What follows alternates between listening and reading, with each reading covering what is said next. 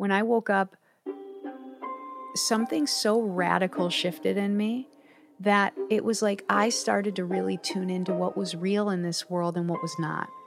And for me, everything before seeing him was not real.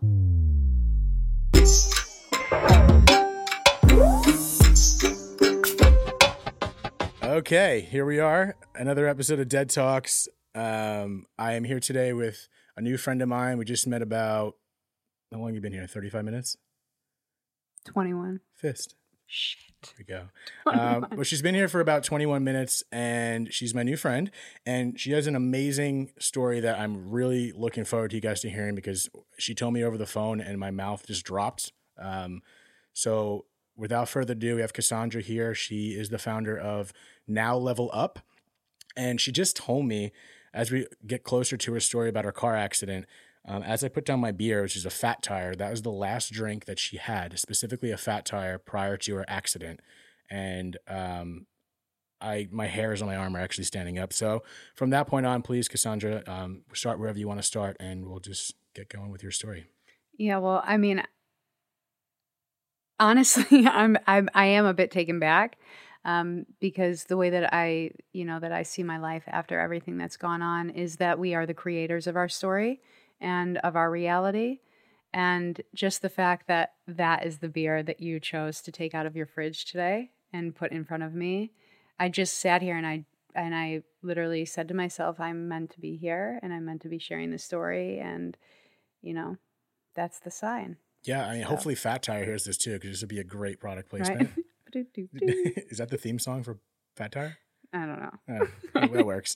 So, Elise, let us know who we're remembering and start wherever you want to start. I know you've told this story um, numerous amount of times, so you don't need my direction, but I'm very excited. Um, yeah, I mean, if I'm going to start somewhere, I guess it, it would be from the beginning. And, you know, I, I grew up in a very kind of toxic environment when I was a kid. And I grew up and was brought into a really um, intense divorce situation. My parents were in the midst of about to get a divorce, and I was three when they did get a divorce. And you know, I was I was always somebody who would create fairy tale lands in their mind, Okay. you know? And that's where I would keep myself safe, you know, when all the yelling would happen and all the fighting. And you know what? Can I ask you a question? Please. Yeah. No, I don't have any fairy tale stories. First of all, that's bullshit. okay, yeah, sure, that's true. true, you have a you have a baby five feet away from you. you All you for anyone that's not in the room with us, which is literally everyone, it's a baby photo that I took of a little baby from Cuba, so it's not a real little baby hanging out, but go on. Yeah. Okay. Well, in all honesty, I like when I'm thinking about this, I kind of want to bring you into a story before, like, and I think that'll kind of give you an understanding of what I grew up in. Sure. Um, when I was about, I'd say four years old, um, I was standing in my kitchen and I heard a bunch of banging on the front door. And I mean, like, intense banging. And my mom ran across us in the kitchen and she grabbed the phone off the wall and she fell to her knees and she started screaming and crying to a rabbi on the phone, uh, asking him to pray for us. And within seconds, our door was broken down and eight police officers ran in and started to beat the shit out of my mom in What? front of us. Yeah.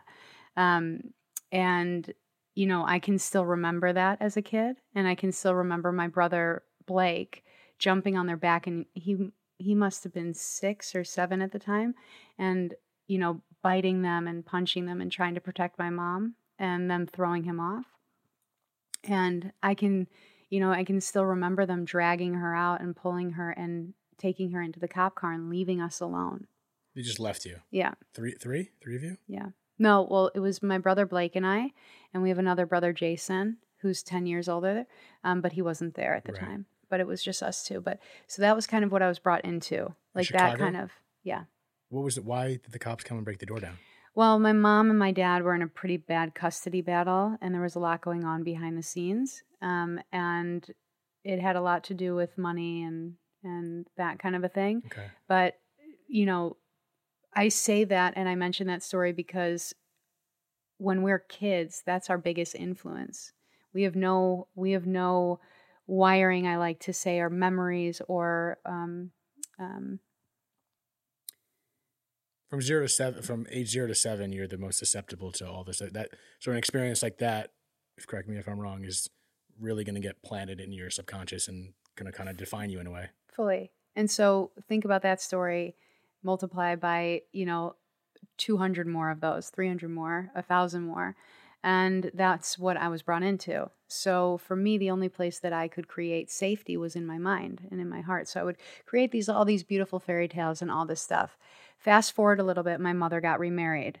Um, and she got remarried to a man that I love very much so, and he is my father.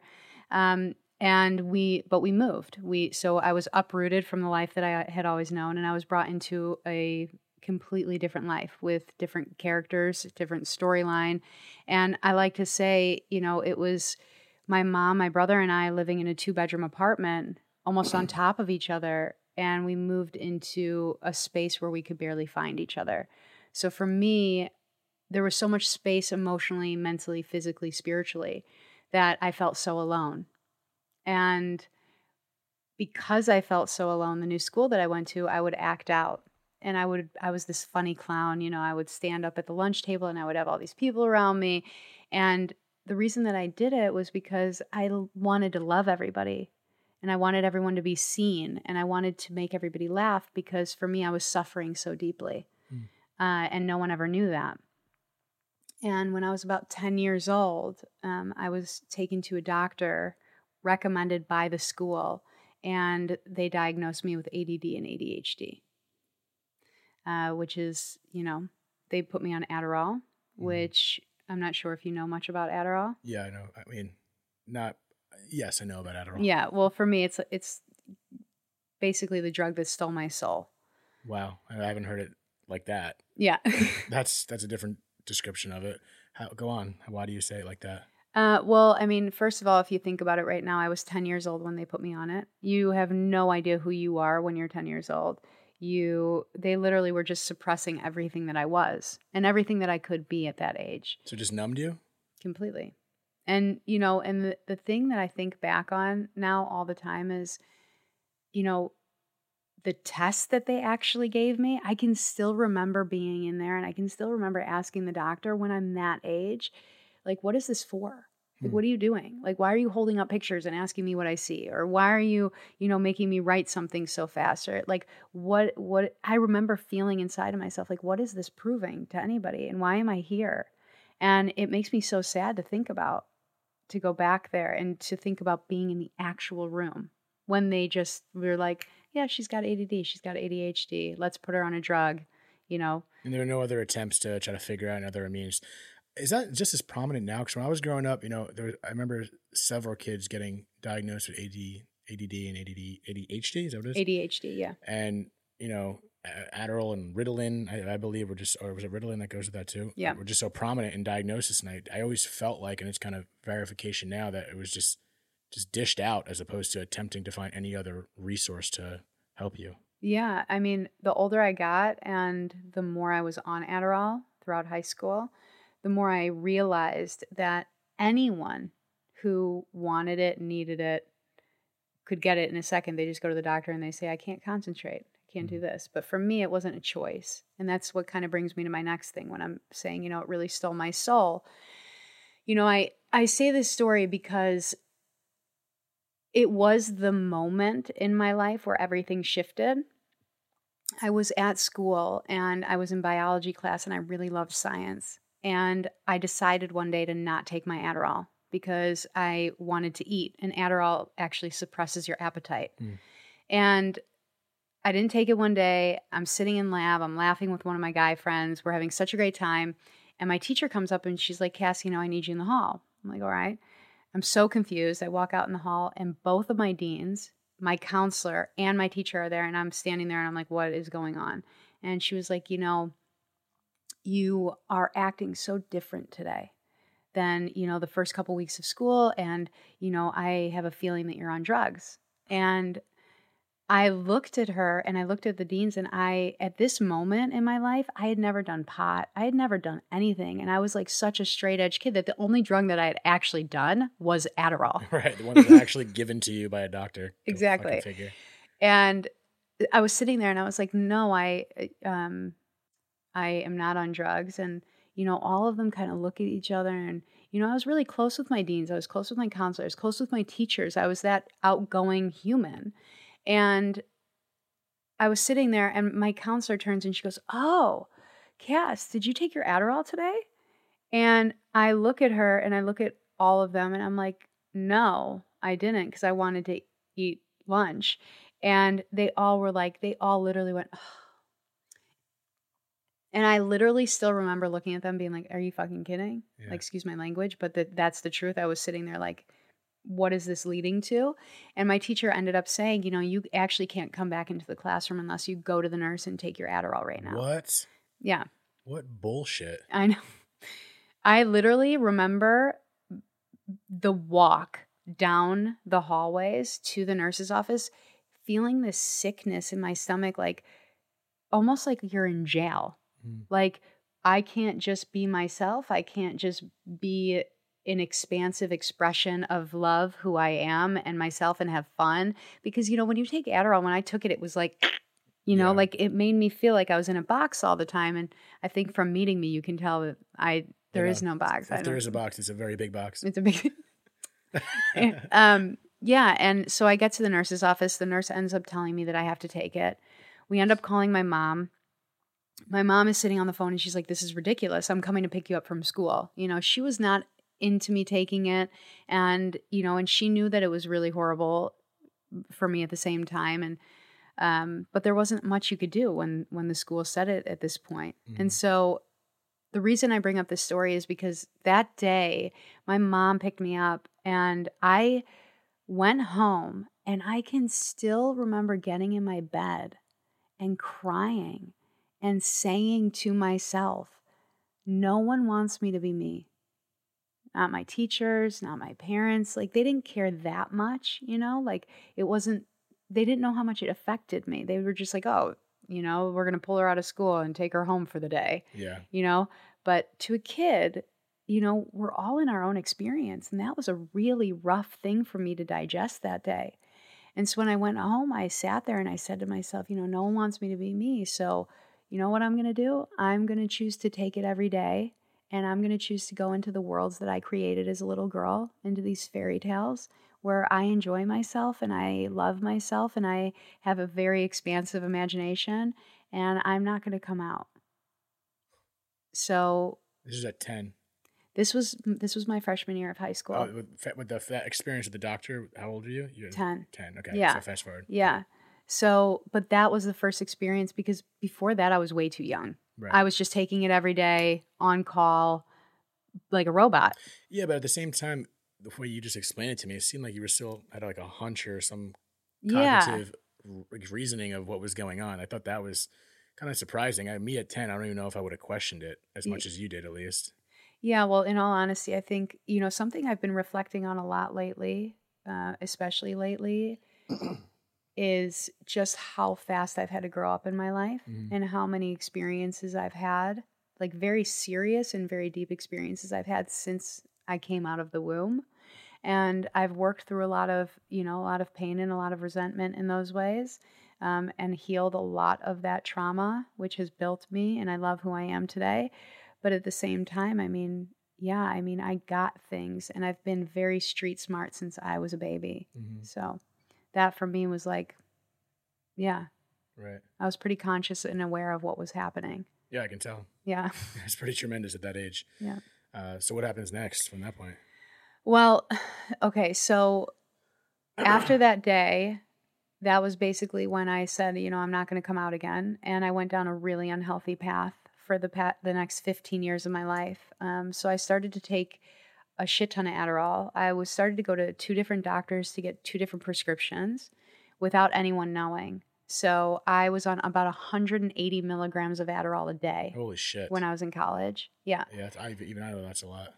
Yeah. And I was coming down from it by taking, by smoking pot.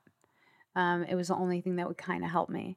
And then, you know, um, when I was in college, um, I actually had a lot of very traumatic experiences happen with a lot of close friends of mine passing away.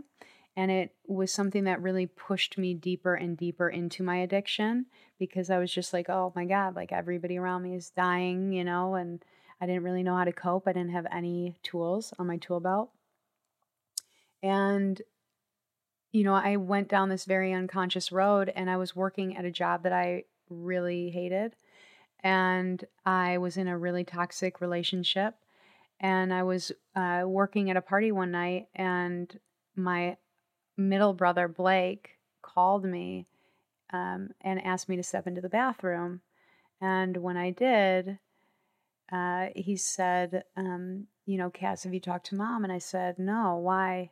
And he said, You know, I don't know how to tell you this, but Jason, which is my eldest brother, um, he overdosed. And so in that moment, I describe it in a way of I fell to my knees in that moment. And right when I hit the floor, it was like I woke up for the first time in 15 years. Wow. And I woke up to my heart breaking. Um, so it was, you know, a really interesting time for me. My brother, you know, Jason was just the most amazing human in the entire world. And he struggled with addiction since he was a kid. And but he was my biggest influence. I mean, you know, he taught me how to tag when I was, you know, 8. he taught me how to be the artist that I am today. um, you know, he taught me honestly how to live in this world. You know, he was that guy that, you know, would get in trouble doing anything, but it was yeah. because he gave himself permission to do it. And I'm such a believer in that. Was that almost the opposite of you at that point? Because it seemed like, was he, because you saying you struggled with early on thinking, even though it wasn't real, yeah. uh, you know, you can't be yourself and people were kind of suppressing you. So when your brother kind of doing things like that, was he, was he being himself or was he kind of just um, going against the grain? What was like, was there, was there an opposition between you two in that aspect of the way you lived? Yeah. I mean, well, you know, as I've gotten older and as I reflect on him and as I've read his journals and uh, and the truth is, which we'll get to, is he is my biggest angel on the other side, mm-hmm. um, which I feel grateful for. And the more I learn about him now, I realize that you know we were exactly the same. Mm. That we were both just so full of love, and we just wanted to be seen, because I was exactly like him. You know, I even though I couldn't act like myself, I was still, you know, outgoing and I I don't I don't know if I told you this that I worked at Second City for a long time and I mm-hmm. was a writer there, so, you know, I love comedy and I love, you know, enjoying my life. But the aspect of myself that really felt, that really gave myself to another human or gave myself to an experience just wasn't accessible because I was numbing that aspect of myself. And I believe he was as well.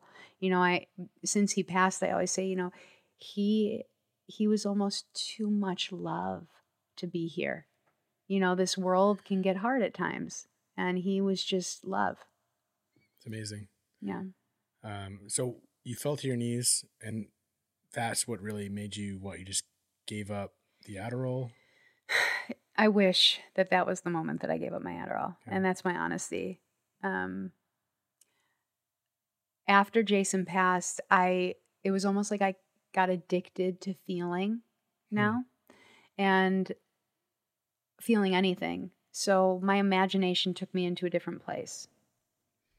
I started to drive to school uh, to school. I started to drive to work Right. back in school again. So back in school. I started to drive to work every day, and every time that I was behind the wheel, I would play music and I would picture myself in a hospital bed. Go, why? Because now that I was like hooked on feeling, I was hooked on this this idea that the only way that anyone would love me or be there for me or see me is if I was hurt or if I was in pain. Where how'd you create that? What made you create it that? It was just my subconscious because ever since I was growing up, the only time I ever saw someone loving someone was when they were hurt. Oh wow! You know, like the the pain was what brought someone to love them. It wasn't just love. It wasn't I'm just going to love you because you deserve love. It was oh I fell and hit my knee on a bike. Now my mom loves me. Now my dad's there for me. It wasn't like an organic thing in our family.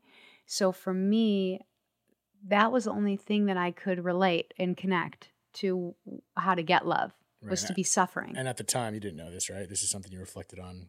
years later. So, isn't that, that's so wild to me how, you know, all these things that we're just doing, uncon- we're essentially doing it unconscious. We don't even realize that we're doing it. And it's amazing that you were able to figure this out. At the time, you didn't know, but you Yeah. figured it out. Well, I mean, I feel like a, a lot of us, if not most of us in this life, are on autopilot Yeah. for a very long time. And I'll get to it later about Now Level Up, but that's how Now Level Up actually got started. Um, was to realize, you know, what the moment is that actually wakes us up. Um, but going on, um, I actually forgot where we were. Uh, at this point, you're talking about the hospital and pitching yourself as the only time you can get attention Yeah, so I or was think you could get attention. So I would drive to to work every day and I would picture myself in this hospital bed. And as I was doing it, I ended up having a conversation with my mother and I decided to get sober. And I ended up locking myself in my apartment and telling everybody that I was going to go MIA for 3 weeks and it was probably the stupidest thing I could have ever done because I've never experienced such darkness that I did in that moment, but I got sober. Um So it's not that stupid. no, no, but I mean, for anybody else, I just say it because there is a smarter way to go about it, Right. you know, and the intrusive thoughts that happen and the amounts of times I wanted to kill myself or the ways that they wean you off of drugs um, is a smarter way to go. You just went cold turkey. yeah. Yeah. Um, and that's a whole nother space to talk about. But at, so, anyways, I got sober. So I basically came out of my own little quarantine. And You're ahead of the game. yeah, right. Yeah. 15 years ago. yeah. Um, and I stepped right back into the same atmosphere that I was suffering in. In, you know, in being a waitress and working at a job that I didn't like with in a toxic relationship. And I went right back into my old patterns. And I wasn't strong enough in myself or loved myself enough to choose a higher path. What was the timeline of when you came out of those three weeks to when you kind of got back behind the back behind the wheel, back on the wagon? What's the term? Is it on the wagon or off the wagon? Off the wagon. Yeah. So Yeah. off the wagon. So what was the timeline between those three weeks when you got sobered up and to getting? So I was sober for a month. So the three weeks that I was in my apartment, said, and then a week after, okay. and and then I went back to work. Okay. And so I stepped back into work, and I'm probably at work for another week. Mhm. And I was going to a party. It wasn't even a party; it was like a get together, and it was you know my addictive mind went to, oh. I've never been ad- addicted to alcohol. I don't even like alcohol. Mm. So if I have a drink, that's fine. That's Right. not that's being sober still. I'm not having a pill. I'm not popping pills. I'm not, you know, smoking pot. So I ended up having a couple shots and a fat tire. And go. I chose the fat tire because it was a stronger beer. And that was my mentality. It's like, oh, I don't have to have a couple. I'll just have this and I'll have some shots. And I ended up getting in my car and getting on the highway.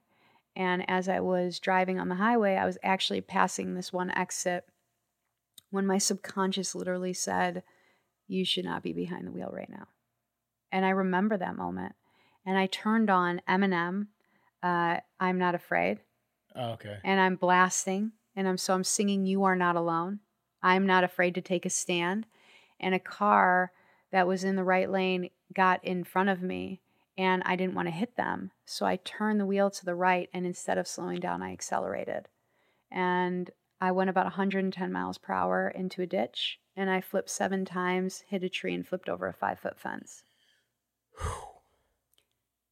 Yeah. And at this point, are, are you? What are you? Where are you? Well, so for me, the only thing that I actually remembered from the accident was seeing Jason on the other side. And, you know, you can call whatever you want. You can call it heaven. You can call it the other side. You can call it whatever. But for me, it was the only thing that was real. How I mean, saying you saw your your brother, how how real are we talking? Like, was it did it literally feel as if you were in this room with him? Yeah. I mean, for me, like when I close my eyes and I say that he was there, he was literally in the same white hospital gown that I said goodbye to him at at the funeral home before, you know, like you go into the main room. And he was standing there and everything was white and it was like a dream. It was the most beautiful feeling I've ever felt in my entire life. It was light. It was, it was, you know, for me, it's like I say it was heaven then, but that's how I live now. So oh, it's, wow. you know, like how it, so it's what I feel in most of my days now.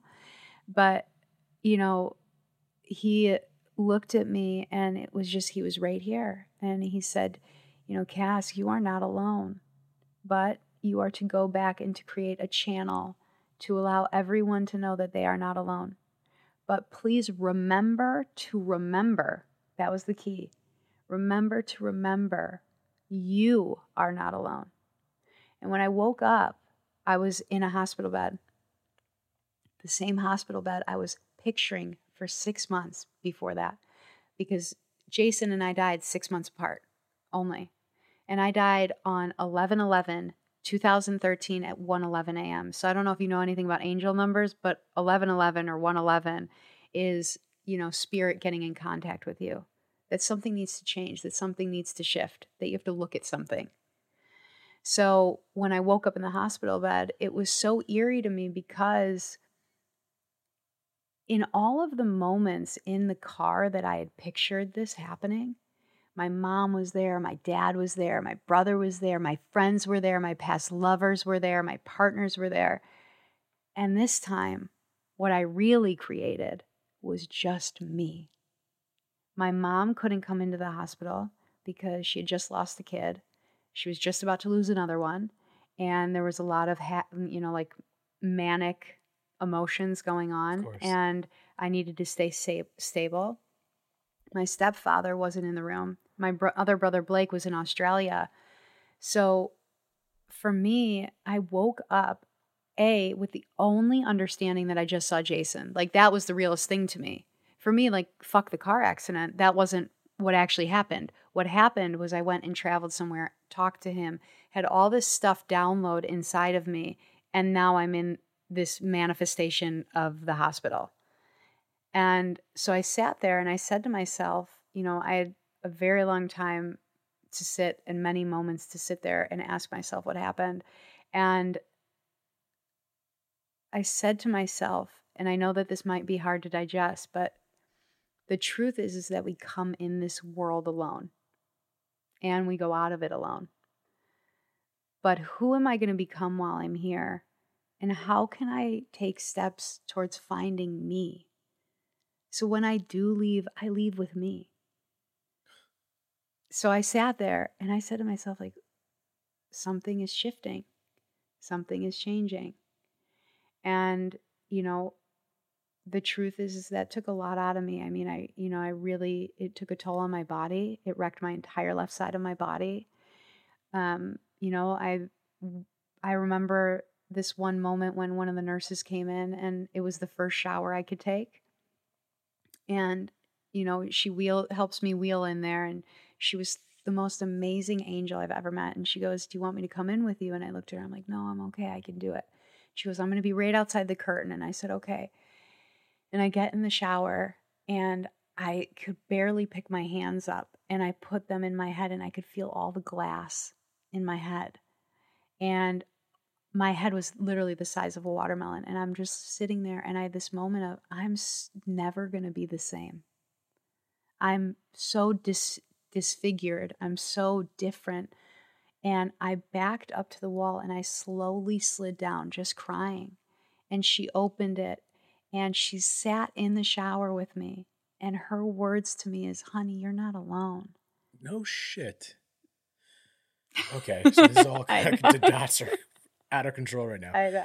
So when you said when you broke down at that moment, when you're not going to be the same, was it more of just um, a, a, phys- a physical thing or is it you felt yourself shifting internally all of it all of it all of it i yeah. mean i literally it was it was never it's a very big shift when we feel a we can't do something physically anymore. You know, that's why I have so much compassion for anybody anybody because we're all shifting, we're all getting older. Yeah.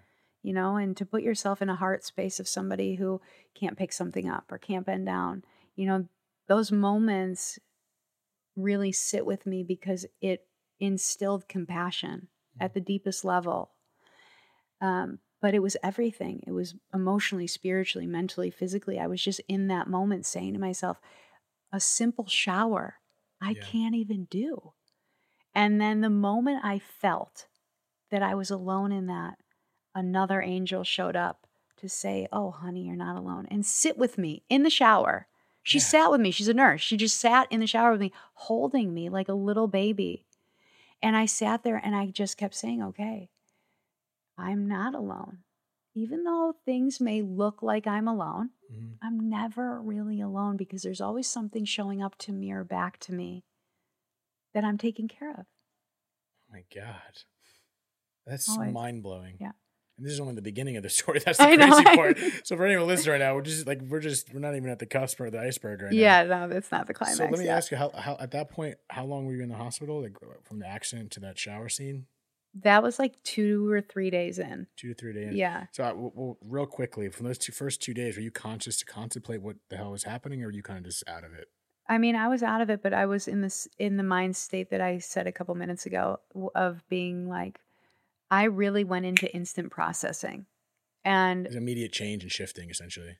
instant. Like when I opened my eyes, it was it was like I saw through a completely new pair of eyes.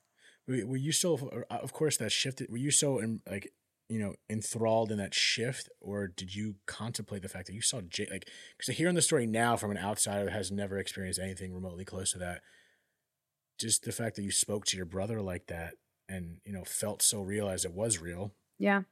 Were you kind of like blown away at that, or were you so kind of transfixed in the fact that you're just changing? Like, what are you thinking? i mean, in all honesty, like the truth of the truth, that was the only thing that was real to me anymore. Was If that makes sense, was seeing him. It was almost like when I woke up, something so radical shifted in me that it was like I started to really tune into what was real in this world and what was not. And for me, everything before seeing him was not real. All the Yeah, I mean, you were suppressing so much that like, what was? How would you even tell the difference? Exactly. So for me, I mean, my truth, like my radical truth for you is not once, even to this day, not once did I doubt it. Not once did I like think that it was like weird or out there because, you know, as we move further into the story, I'll tell you, you know, like how the the keys kind of came up. Yeah, I can't Yeah. wait you to tell these keys because I know I'm, I asked you before recording. I was like, has anyone doubted you? Because you know, I'm sure there's plenty of there are people out there that you know, with like, oh, it was just like a dream or what the hell was it? But it had, that's it's tough to argue. That doesn't have a lot of meaning, regardless of what the hell it was. Was did you technically, from a technical standpoint, did you technically flatline or anything like that, or was it like from a from the hospital? Did they say you? What did the, what did the hospital say in that moment that you, sh- you should have gone or you did go? Like, what did they say? What did they tell you? So in in like full disclosure, details of that moment were a bit all over the place and Don't blame you. well well yes and my mom was having a really rough time with my brother passing and me almost passing and there was a lot of other things involved in the moment but when everything happened the proper tests even on- my body weren't done. You know the things that i needed like scans that i needed weren't done. And when we get into like the next kind of keys part i'll tell you about the paramedic. Okay. but basically what they had said was that when the paramedic had me in the um Ambulance. in the ambulance One thank you for things? that one of those one of those things. Whatever the hell they right? Yeah. um that i was holding onto the paramedic and i fell backwards and i was gone. That's what they had told me that that i had just gone and that when i came back i was in the hospital so you know for me wherever i went whatever happened in that moment the only thing that i know is that i was in the realest place and in the most beautiful place and in the truest place that this existence has to offer, That's unreal. I didn't mean to which I also sidetracked. believe is accessible Yeah. being here now. Yeah. I, I believe that too. I mean, I'm still trying to figure it out a little bit, but um, you mentioned the keys. Yeah. You might want to allude to for those listening exactly what you mean on the keys, but Yeah. go on as you please. Okay. So this is this is where for me things get exciting because shit starts getting weird here. yeah, like really weird. Yeah, but in such a beautiful way. Okay, so when my mom came to the hospital, I had told her obviously that the only thing that I had remembered was seeing Jason, and you know, and she, her, being a mom and just losing a son and almost losing a daughter, she's like, oh, okay, like you know, what do what do you believe as a mom? You know, my okay. Let's talk about the car that you damaged. Let's talk about you almost dying. You know, like let's talk about all these other things, and you know, and also not wanting to open that wound. You know, of losing your firstborn. it's been what six to seven months at this point, or what? Six, Six months. Six months. Yeah. And um, you know, and he was 10 years older. So they had a very big past, you know, before us. So that was like her number one. Yeah. Um, so here are the keys. So when I got out of the hospital, the first place that we went was the police station because we had to go fill out paperwork and we had to go talk to them. And when we walked into the police station, about eight officers walked up to the desk and I'm like standing there and I'm looking around and my mom's next to me and they go, "Oh, you're the girl from the accident." And I looked at them and I was like, "Yep, that's me." and they were like, one of the guy goes, "Oh, yeah, you definitely should have died." And I go, Just said it bluntly like that. "Yep, just like that." It wasn't like, oh, you should have. Just you should have died. Yeah, well, I mean, also, I think he said it unconsciously because I had been drinking Right. and just trying to not Got it. Make Yeah. a point a little bit almost. Yeah. And I looked at him and I said, Yeah, you know what? I probably should have. And one of the other officers goes, You know, we have got a question though for you um, that we've been wondering since it all happened. And I was like, Okay. And they go, Who's Jason? And right when they said that, I turned to my mom and I looked at her and she went like this and looked at them and she goes, Why are you asking her that? And they go, Well, you know, when when she crashed that car, a truck driver pulled up behind her and that's actually who pulled me out of the the uh the mirror the what's it called the The front windshield. the front there we go the front So this is- windshield I'm here for the fill in the blanks. yeah there we go it. I don't- I language be. I just need to sit in the sun and just fill in the words. right yeah so they so they said that he pulled me out and right when he pulled me out of the car uh, that i was in a full-blown conversation with someone named jason and that when the cops came they thought that jason flew out of the car. So they were searching the surrounding area looking for him. Oh man. yeah. So i'm sitting there and i'm looking at my mom and she's looking at me and she you know starts having tears come down her eyes. And in that moment i just said to myself okay so that's like it's real. You know it's realer than i even thought it was real. And they said they went on to say um, because the story that i had told my mom is that when i had seen him that I was begging him not to leave me, that I was holding on to him for dear life, and that I remembered opening my arms and falling back through the clouds. And then when I woke up, I was in the hospital bed. So they had told me that I was actually holding on to a paramedic, screaming, Jason, don't leave me. And that I opened my arms and fell back into the gurney. Oh my god. So the same story happened, just with a paramedic and not Jason. But what I was seeing and what I was experiencing was him. So that just kind of ver- verifies it. Exactly. So that's key number one. How many how many keys we got? Four. Three All more. Buckle up, people. All right. It's only one key. Right. Holy Mary of God. so the second key was going to see the actual car, which was a G550, like a Mercedes truck. Mhm. So it's like a tank. Yeah. And we went to the impound and it was smashed to a complete pancake. I mean, like to the point of where when they lifted up the tarp, I couldn't believe that I was in the car. You're going 110 miles an hour. Yeah. And the only thing that was actually still standing was a point above my head, Okay. like the tiniest point. Um, which I, you know, I look at pictures now and I just have no understanding of how I survived and not just survived, but didn't, you know, break my neck, do whatever. The third place that we went was to where I actually hit the tree, you know, off the side of the road. And I went there because all my belongings had fallen out of the car. And we pulled over to the side of the road, and my mom and I are walking, and I start to look at the tree and I see a piece of paper lodged into the middle of the tree, like right where I hit the tree. There was like a very noticeable chunk missing. And I'm walking up and my mom's screaming behind me, like, Cass, what is that? And I'm like, I don't know. Give me a second, you know? and I walk up and I pull it out and it's my brother's death certificate. Get out of here. I'm drinking this fat tire, by the way. and the the, the yeah. I'm and, trying not to curse, guys. I'm trying to get better with the whole cursing thing, but she's making it very hard on me right now. so this death certificate was lodged into the tree that you hit with your car. Your brother's birth, uh, birth certificate. Same thing. Yeah. Right. it's a certificate. Okay. It's a certificate. Um, yeah. So not not only was it in it was lodged in in the part that I actually hit. Not like somebody put it, but it was stuck in the tree. So when I turned around and I asked my mom about it, this was the kicker. That night, being the unconscious human that I was and numbing out of my life, I ended up taking her car instead of my car. And they said that if I wasn't in her car, I would have instantly died, that my neck would have snapped instantly because there wouldn't have been enough room. But because I took her car, she had the certificate in her glove compartment. So when I flipped the car, it got stuck in the middle of the tree. So when I pulled it out, I just, I literally fell to my knees and I'm just crying and I'm just like, you know, could it be more clear? I'm supposed to be here. There's a reason. He's guiding me. He's with me. He's showing me something. And it was like clues for me. Literally, I was just following one clue after the other. Yeah. And so at this point, though, you know, I still had bandages on my head. I was wearing a winter cap, you know, covering the, the cuts that I had. And my mom and I went into the first public place that I had really been, like big place with a lot of energy. And I say that for a reason. So we went into Whole Foods and we went shopping for food.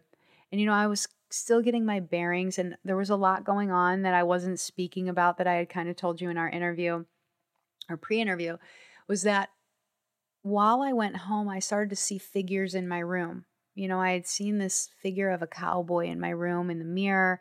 I was seeing little girls in my house. And, you know, in my head, I was just processing it. I wasn't really thinking too deeply into it. It was to a degree scaring me, but at the same time, I wasn't like, what is that? I wasn't like really going into it. Just going through your normal routine, like just in yeah. your head, or literally feeling like you've seen it? No, literally like seeing them. A cowboy and a, and girl? Yeah. And I, I even had said to my mom, you know, like I keep seeing this cowboy in my room in the mirror, and, and I was like, ah, oh, it's odd, you know, like it's just weird. You want to eat, yeah, yeah. And and it, it was it wasn't like a thing for me though, like nothing was clicking at that moment. But when we went into the grocery store, this woman starts coming up to us and she starts talking to my mom, and somehow they got into a conversation. And the woman tells us that she's a neurologist at the hospital that I just died at and she starts speaking about this near death experience seminar that goes on and and I'm standing there and I'm kind of like looking at her and I start to see these figures forming above her head and I started to panic. And while she's talking, I just felt sick. Like there was something that just came over me that was, you know, off and my mom and her are in this conversation and my mom goes, "Oh my god, you know, she just died at that hospital a week ago." And the woman turns and looks at me. And I looked at her and I said, "You know, I'm sorry, I have to excuse myself." And I turned around and I walked into the vitamin aisle. And I literally will never forget this because I was thinking in my head, like, what the fuck is happening? You know, like, what's going on? What am I seeing? What is, like, something's not right. Are you still here. seeing? Is it, is it just over the woman? It was just over the woman. And so I knew something was different. And as I was thinking that, all of a sudden something grabbed me and I turned around and it was her. And she looked at me and she said, she said, my father died a couple weeks ago. I know that you saw him. I know you just saw him. I work with patients like you all the time, and I know that you tipped over to the other side. And I looked at her, and it was like the same knowing I had when I saw Jason was the same knowing when she said that, that I knew what she was saying to me was real. And basically, she's saying that I tipped over the other side, that I'm teetering a line of the spirit world and the physical reality world. And when she said that, I fell to my knees. I started crying. And I went home that night and I called my brother Blake.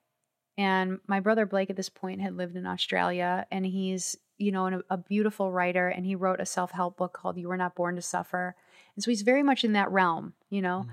And so a lot of his friends were mediums and clairvoyants. And I said, you know, Blake, something's wrong with me. He hadn't seen me since my accident. You know, he hadn't come back from Australia. And I said, something is wrong with me. I don't know what it is. I'm seeing things everywhere. I'm starting to see spirit everywhere. And this woman came up and she said that, you know, like, um, that I, I, I fell onto the other side, you know, like I, and, and he goes, okay. And I said, please reach out to your friends. So about a week later, he calls me and he says, I reached out to some people and Cass, you have to make a choice. And I was like, what do you mean? And he goes, you have to choose to keep living your life unconsciously like you have been for the past 15 years and numbing and running from your story and checking out of your moments, or you have to decide to show up for this new life, for this gift, for whatever's unfolding in front of you. You have to be the one to say yes, and they will listen. And that moment changed the rest of my life. What, what does that mean? Are you, are you talking to these people all the time, or like you just just you're just not being so restricted? Like, what is it? What is that? What do you mean by that? So, after well, after that realization came, um, I really connected deeply with Jason. I started to really connect with him on the other side. I started to see him in physical form. I started to hear him. He started to guide me with little things. But one of the things that came through before I want to say we became best friends on the other side was that he had told me that I needed to move.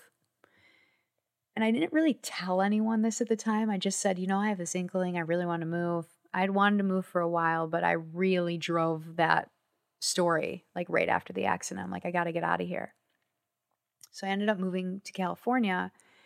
And what I realized later, looking back, was that for 25 years of my life, I was living so many other stories I was living my parents' story. I was living the divorce story. I was living my partner's stories. I was always giving to my partners. Fairy tales. All of it.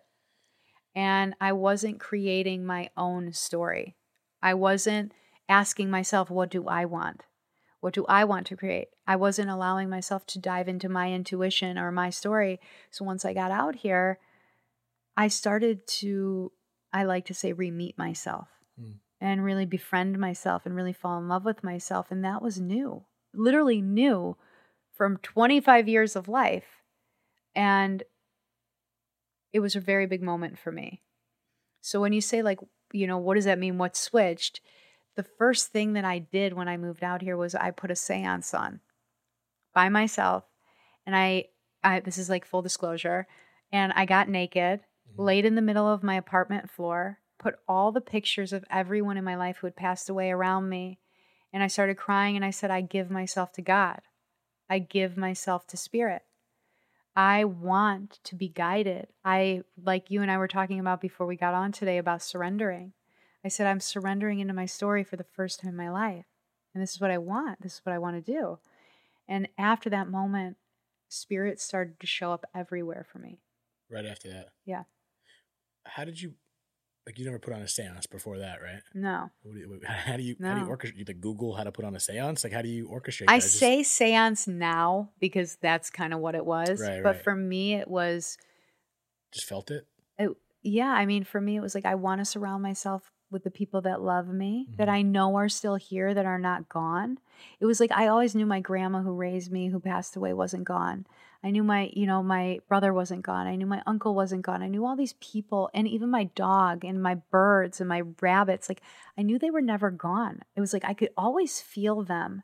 But it was like when I when I you know got pushed onto the other side, you know, shifted, made that shift, it was like my fairy tale as a kid became my real life that's how I say it now. It's like I had to make the choice though to not have to take a substance or have to check out or numb out or you know play in my imagination. I had to actually create the imagination to be real now.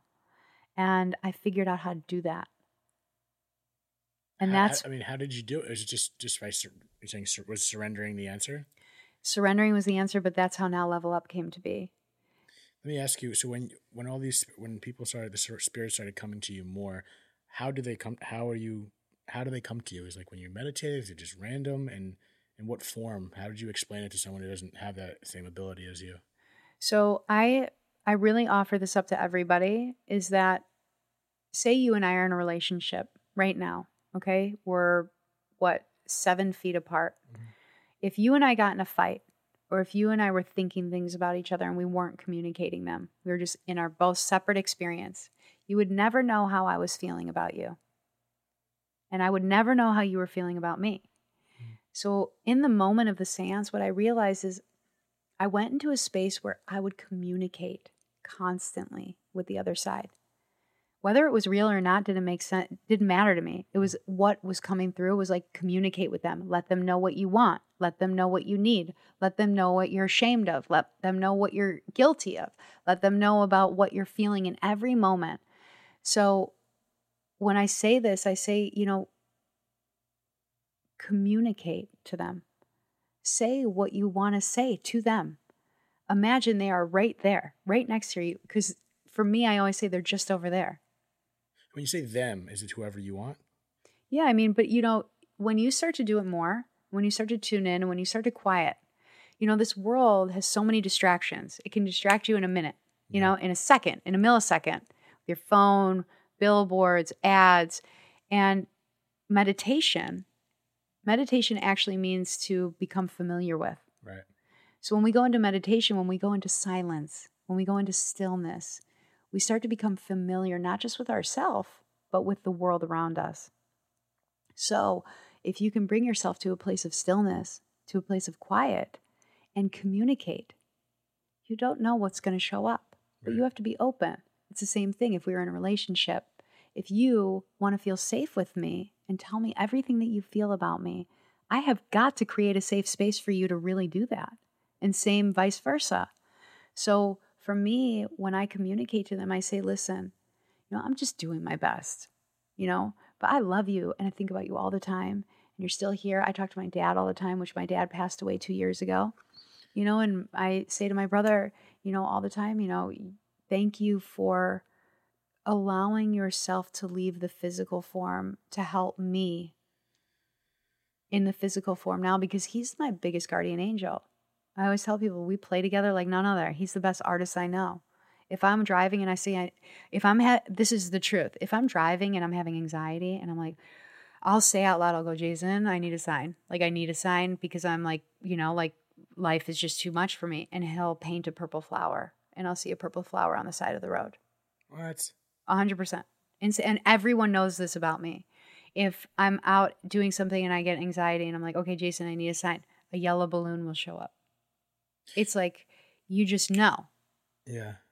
So it's it's as if you're like you're manifesting. I don't know if you define it as manifesting that, but uh, do you have that? Uh, do you do that with the rest of your life as opposed to you know whatever your goals are with now level up and this and that? Do you have that same? Do you feel you have the same confidence in manifesting other material things in your life that aren't related to Jason or aren't related to the people you're connecting with? Very much so.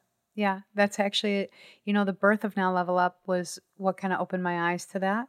And what I opened my eyes to just following creation and following, you know, the um, manifesting, I say with precision. Mm. You know, just it's putting something out there that you want and then letting go. See, that's, that's okay. This is, I want, I want to digress with your story. That yeah. just put a little ticker here. That's okay, something yeah. I want to talk to you when we're not on record. Okay. Because I'm yeah. interested in that. Um, what key are we on, by the way? What? Oh no, we're done with the keys. So what was, yeah. What was the fourth key exactly? The fourth was? key was the um, was the neurologist. The neurologist. Yeah. Right. And then what made you define the keys? Like there's I've clearly had a high, highly significance of your path right now. Yeah. So that was for me. I mean, I say that because it literally happened within not even you know two days that the keys happened. And it was like, I say it because it like unlocked all these different aspects of self. Mm. And then once that key, once that door was unlocked with that fourth key, it opened me to a world of magic. Right. It literally. Like literally, yeah. yeah if, if, anyone wants to really go to Webster Dictionary magic, go to your life in one sentence somehow. So how do you? I mean, how do you? How are you today? Clearly, because earlier in the episode you said you're living in what you feel like heaven every day, and that's what I think everyone attains to be at. So my question is, how if you have more of the story, I don't mean to interrupt, No. but someone who doesn't have such an impactful experience as you had, like your, your story is in the way you survived that car accident and all the, you know, the scenarios that happened afterwards. It took those things to really open your eyes, right? yeah. And I've always said in like discussing death and you know losing my dad and whatever we all go through, more often than not, it takes an ex- maybe not always the level of like you have a very intense experience in your life that I can't relate to, but it takes those moments to realize, make certain realizations, to make those shifts. And you've had a ready, ready, a really unique experience, but how do people make those realizations prior to an occurrence and a trauma happening? Does that make sense? Like, I feel like so often or not, it takes a trauma to make a realization and to really start changing. But I, I've always, I've wish and hope and find a way for people to not wait for that scary and terrifying and bad moment, a traumatic experience to lead you to change. So how do you, how would you offer up people to find their way and not have an experience like that? Thank you for for um, saying that because I think this is really important for everybody. In the process of developing now, level up and thinking to myself about you know what what can I give back to the world now that I'm back. I started to to really think about was the tree, you know, was the accident really what woke me up? And then I started to do the work and I started to backtrack. And I started to realize that there's something that I call and that I I named the wall. We hit a wall. And I probably hit a hundred walls before I actually hit that tree. Where spirit, where the world, where our higher self is telling us, stop, wait, shift, make a shift, make a change. And it's when we feel uncomfortable. Mm, It's yeah. when we feel the most uncomfortable. But a lot of the times when we feel uncomfortable, instead of going forward, we turn around and we start to replay the same program over and over and over. So I I offer up a, a tool called slow down. So it's slowing down, like really, really, really taking a stop in your life and writing out a routine. Write out what do you do? What do you do every day? What what does it make you feel? What are you feeling when you're doing those things? What is the next day? What are you doing? How does it make you feel every day? Start to witness what you're filling your moments with and what they're making you feel. Yeah. Moment to moment. So I, I say there's 86,400 moments in a day. And if we can slow them down, really slow them down, we can either really live into them or really, really, really rewrite them and create an entirely new book to live into. For me, there were so many moments. I mean, my truth is, is, you know, I am, and this is my experience, I am the biggest advocate that we are the creators of our own reality. And for me, Cassandra Mary Bauer, whose brother passed away six months before her, for me to sit here today and say, I created my brother to die, to wake me up, and it didn't even fucking wake me up.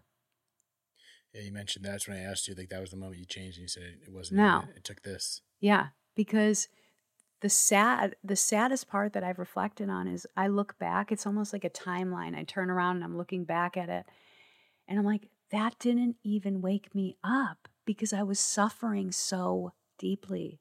That's why I never judge anyone because some of us just suffer and suffer and we can't find the light. And we need and you know and my truth is and this is the truth yeah, we don't need to hit a tree. We don't need to die and have a near death experience. But the truth is, is some people need to be shaken Yeah. and really shaken. I know that, and and I only know from experience. Like if I didn't have that, I don't know what would have made me shift. I have no idea. See, that's the challenge. That's the challenge. But I, think you you made a lot of sense what you said in uh, just kind of seeing how you feel. It's almost as simple as that. Is just paying attention to yourself and listening to yourself. I almost feel like we don't trust ourselves enough and just pay attention to those little details. We have so much going on constantly that diverts our attention, and all we got to do is, like you said, just write out your day, write out what you're doing, and just notice what feels good, what makes you feel good. It's like it's like I remember my dad used to always pick the weeds from the grass, and it's making me think right now on the spot.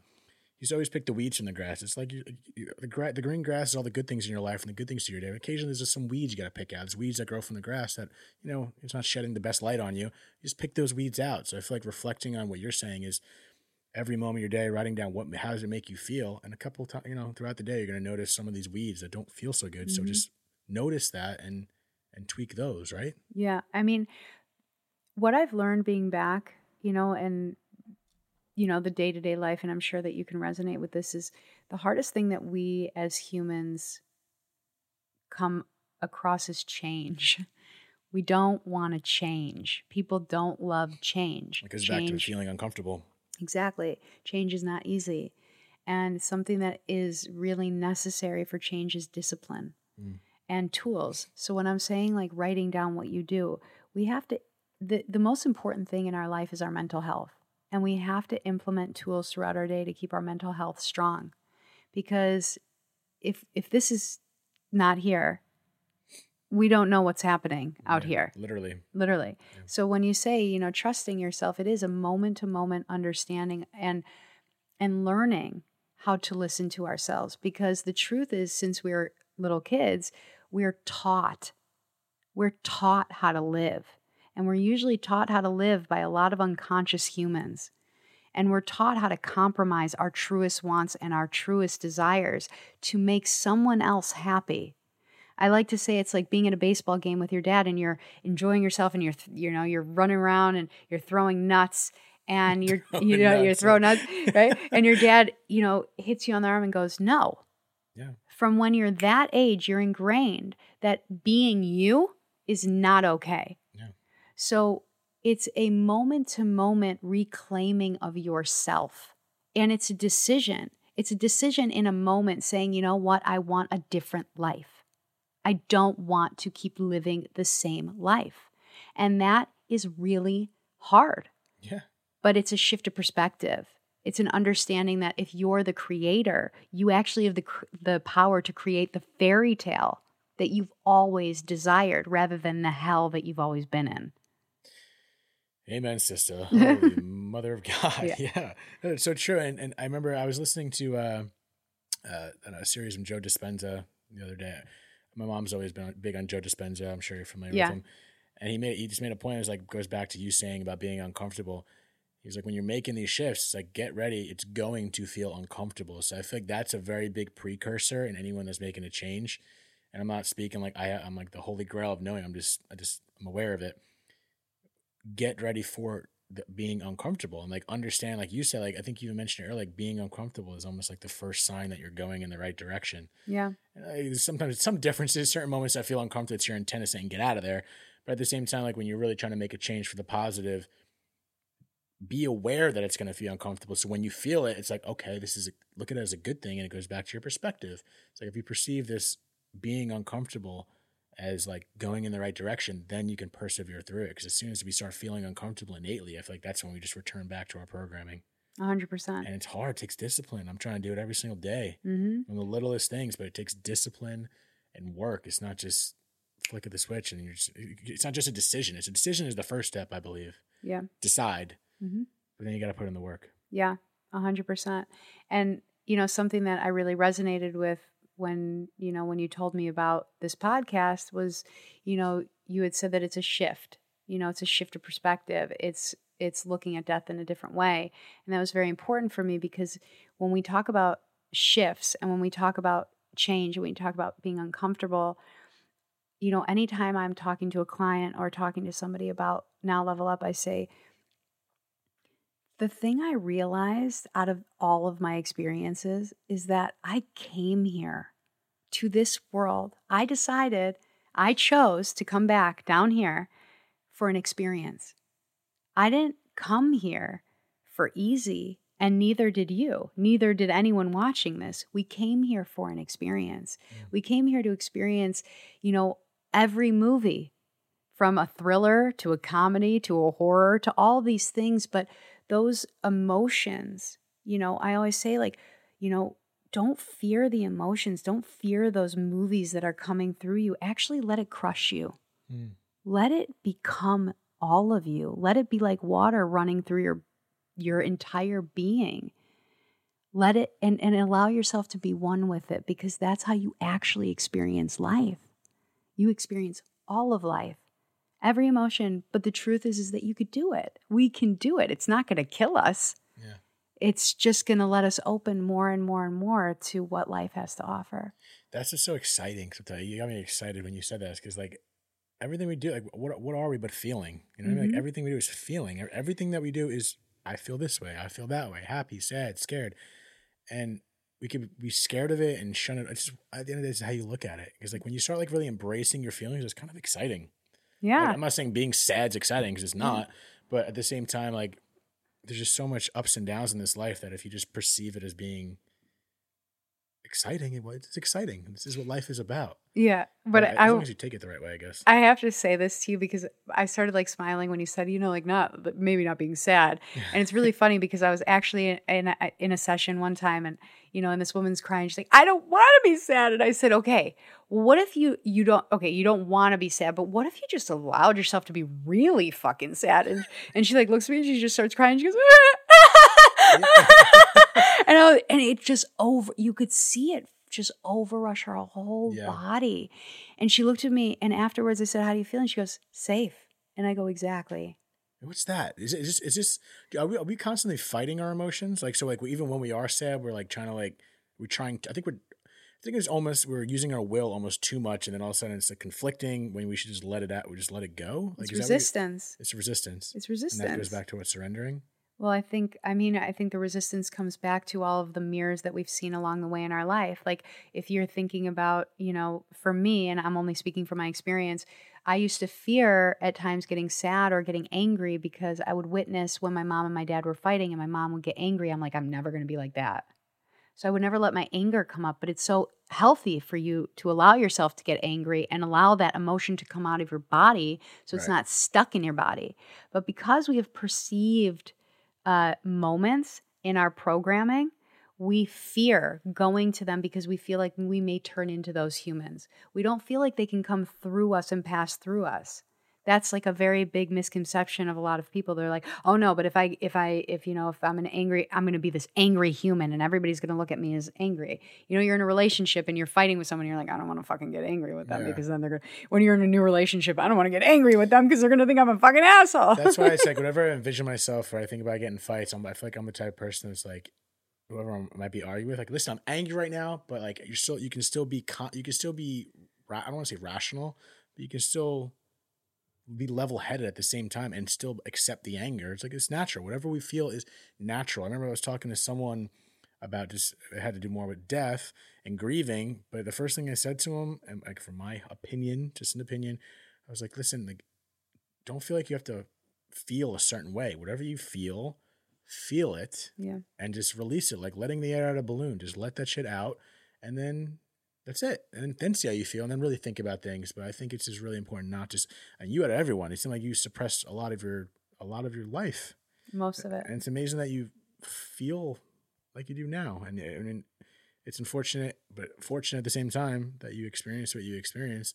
But I, like I said, like I asked you earlier, I would love for people to just not wait for that that big traumatic experience to open your eyes. There's there are ways to open your eyes prior. That's why this podcast I was hoping to capture an audience that hasn't experienced death and hopefully learns from someone like you to not wait.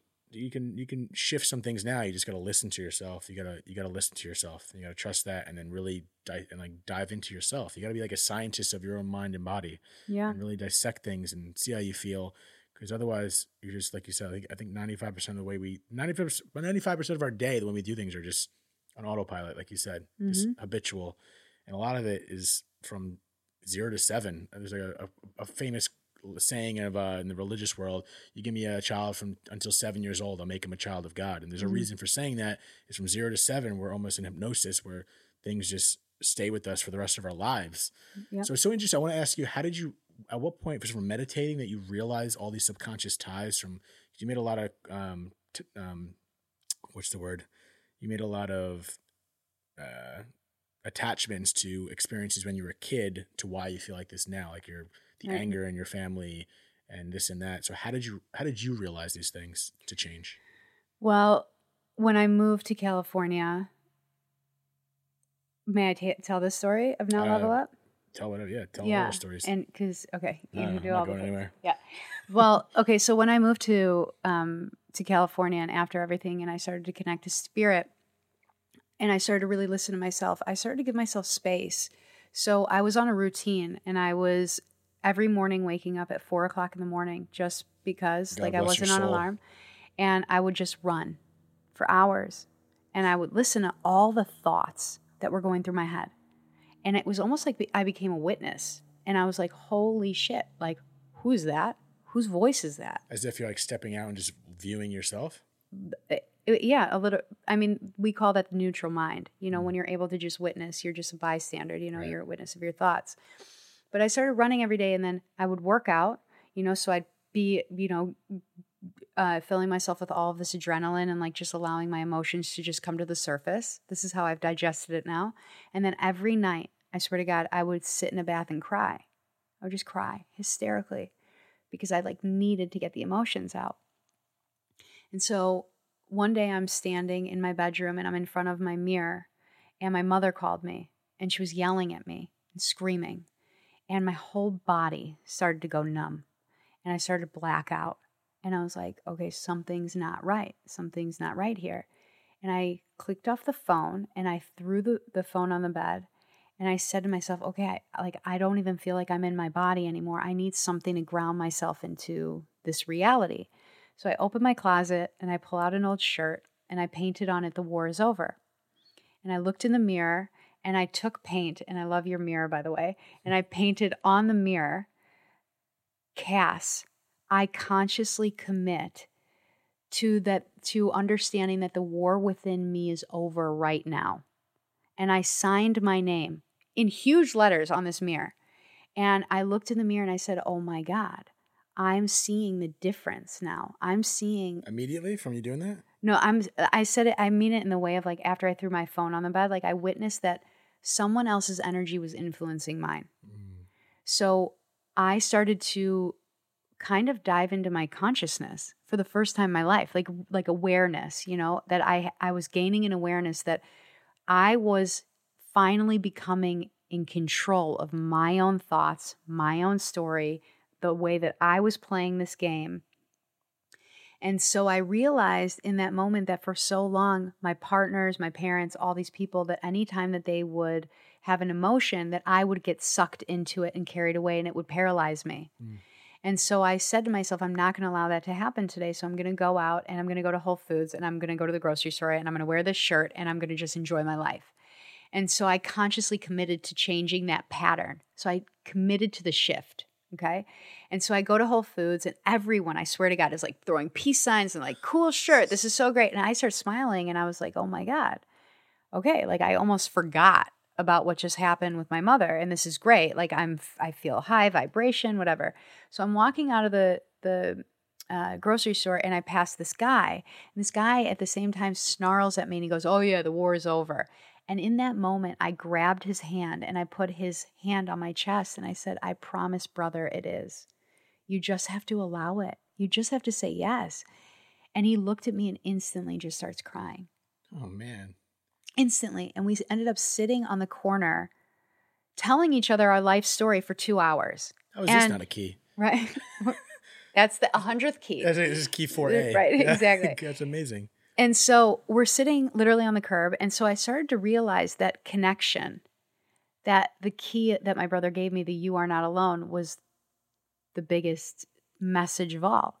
And so when I got in the car, I started to say to myself, okay, this shirt thing's kind of like a thing. Mm-hmm. And so I'm like, okay, I'm on to something. The angels are coming through. They're like, okay, your intuition is coming in. And the next day, I'm invited to go to a dream circle. I go to this dream circle, I'm holding a piece of paper, I'm shaking, and I go, you know, I've got this idea for a conscious clothing company where mantras help people remember who they are, like a mirror. Cool. And the next day, I was hooked up with a graphic designer. We started talking, and I started to design shirts with positive mantras.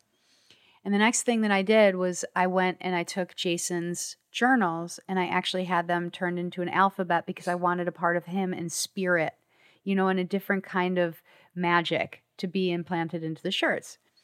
So I promise I'm getting somewhere. So I'm getting to I I go home for the first time in 9 months, 10 months, and that was the longest time I'd been away from home from like that story. And I got to the door of my house and I'm about to walk in and I'm thinking to myself, okay, what can I picture to make this experience better? What can I shift in my mind? And I thought about Bowser from Mario Brothers. That's literally what I want to name my dog, Bowser. That's crazy. Go on. Swear to God, not just because you said like I've. Oh, go on, please. I'm gonna go ahead. I hope you do. I hope Swear you to do. God, been saying, I've been saying literally Bowser is the name I want to name my dog if I ever get one. Oh well, he's it's a good name because cool it'll make you shift every second now. Look at my damn dog. I think of you every time now. But go on. shift. and I sat there and I thought to myself, okay, Jason and I used to play Mario Brothers all the time and and I'm going to picture my mother as Bowser and my father as Bowser and they're shooting fireballs at me and what is the only choice that I have in this moment? And I said I'm going to level up. And I can still remember my hand on the door and I go, "Now." And I started laughing and I go, "That's the company's name. Now level up." And what I realized from that moment is that when I went into the door, I shifted my perspective. I stopped thinking of my mother and my father as these things that were causing me pain, but I thought about myself and choosing to be the character of love. And that what if I just choose to be this character? Because I don't really have any control over anyone else. Right. I only have control over me. So I started to choose into the character of love and choose into the character of forgiveness. And I started to realize that when I chose these characters, it would be mirrored back in front of me. Mm. So I realized slowly that if we could shift our perspective in the moment, and I mean moment to moment, which is not easy, and it takes effort and it takes, you know, discipline and it takes all these things, but so does walking your dog every day. Yeah. You know, it's like it, that's also a shift of perspective. We get up every day, we walk our dog. We get up every day, we brush our teeth for a living. Why not get every day and shift our perspective if it's going to make us happier? Right. So I started to implement a mindfulness practice and it just started to come through. And so I started, you know, slowly, you know, creating this and creating different tools. And then all of a sudden I started to, you know, speak about the way that I was perceiving the world. And I started to gain clients and I ended up opening a private practice and teaching this mindfulness practice. And what I started to realize was that now level up really expanded from a tangible thing you know of being a a person wearing a t-shirt with the words on it as the mirror to creating a modality a mindfulness modality and practice that every day we actually embody what the shirt represents Mm. and become it and step every moment deeper into it so now level up really helps you to dive into the shadow self to all the things that we hide from all the moments from when we were 1 to 7 or before 1 to 7 because the truth is is we're still being imprinted in the womb. You know we're digesting all of the energy so whatever's going on. So now level up gives you a moment to go through the shadows and know that the whole time you can hold on to this faith and this hope and this understanding that there's color and that there's beauty with whatever you're going through. And it's a moment to moment understanding that we are actually the creators. And by becoming the perfect mirror, we actually get the perfect mirror on the outside. I love that. That's amazing. Thank you. Now level up, baby. So I- Yeah. I, I think you just answered the question in the middle of you speaking when you had that moment of uh, you know, realizing that shift. Yes. And your ability to do so, and you had you saw things different. I feel like from that moment, it's probably really easy to wake up tomorrow and you go right back to the old routine.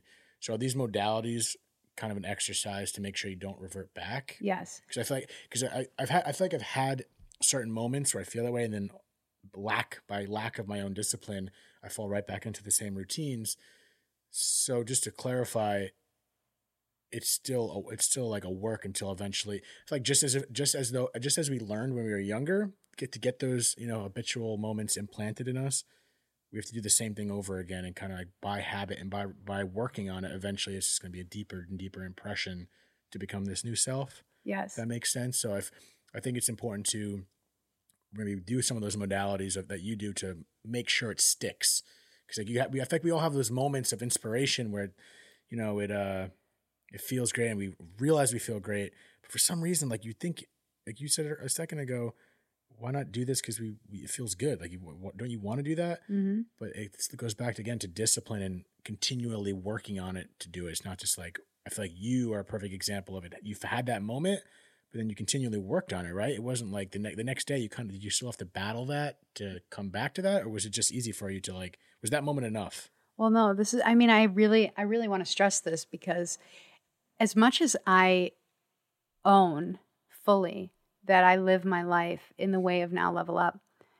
The only way to do it is to be the perfect mirror, right? So I have to sit here and say that every morning I get up, every morning you get up, every morning we get up, it is not easy to say yes.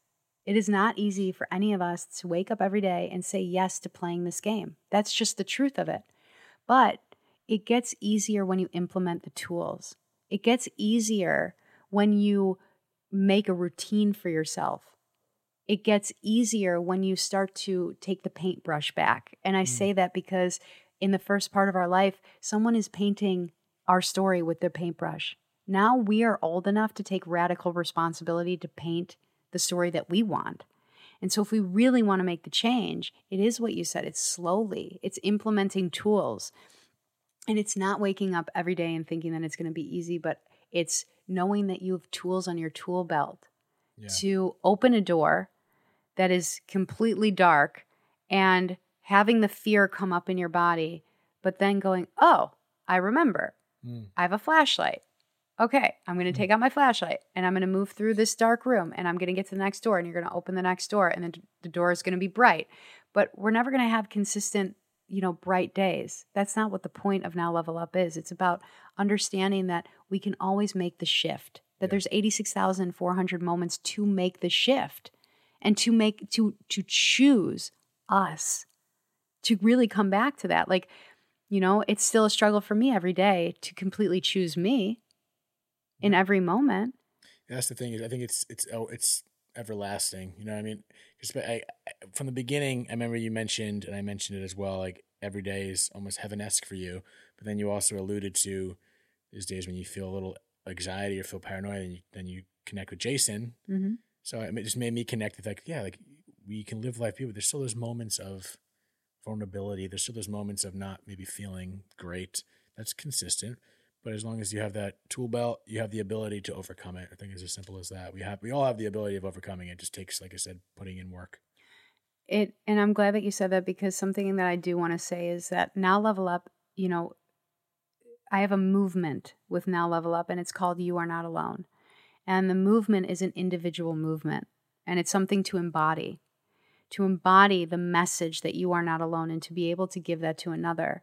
Because what I realized recently, and, I, and I'm going to say in the past year and a half of creating Now Level Up, I said to myself at one point, what was it actually that made me shift the day of the accident? You know, what was it like the actual thing? Was it seeing Jason? Was it the unconscious patterns? What, you know, was it the message that I'm not alone? And although it's like a little bit of both, really the message, you are not alone, is what keeps me going every day. So when we have the moments, so when I say, like, you know, the moments I have anxiety, I ask Jason for this. The truth is, is that him creating the flower or the balloon it's just a message I'm not alone. Mm. So it's if we can show up every day, and even if we don't feel great, but we get up and we throw a shirt on and we go out, just like I told you, and that's how it started. And we decide to give love to another human and allow them to know that they're not alone, it actually fills us up. Yeah. It's a mirror. So it's like, yeah, none of us are always going to feel great. But if we can show up for others and give back, and sh- it's we show up for ourselves. That's it. That we're not sense. alone. No, we're not. So even there's plenty of times where it may not seem like it, and there's so many differences in this world. But no matter the differences, and no matter where we are, we're in very much all in this together in some sense. Even when we're not, we are. Even when we're not, we are. I love that we're also doing this in quarantine. Yeah because it's such a powerful message because the truth is is that this is showing us and such a beautiful mirror for this world at how together we all actually are. Right. You know. Yeah, and plus we're seven feet apart. Exactly, we are. My mask is right over there. so we did it. We did it responsibly. Yeah. Um, listen, I want to thank you. That that story was unbelievable. Like I, I think it's going to connect with a lot of people. Connected with me. Um, I'm, I'm looking forward to actually indulging more into now level up. Now that I haven't even as great of great of an understanding as I can right now, hearing it from you. So uh, once again, I just want to thank you for your story, and I look forward to everyone else hearing this. And I don't know if you have any final last words that you'd like to share, but other than that, I'm very grateful for you being here. And it's really cool mm-hmm. to see you here, based on we've met each other on Instagram. And uh, thank you. Thank you for having me. And if I can offer anything up to anyone right now, it's to break the wall and to look at you and tell you that you are the creator. So if you are seeing this right now and you have tuned into this channel, I just want to be here as the perfect mirror to tell you that you are loved and you are love and you are capable and you are enough and you are definitely, truly not alone. And whatever is in front of you, you can get through. Trust me. That's a mic drop right there. I think we key the music right there. Sandra, thank you so much. Thank you. You're the best. Thanks, guys.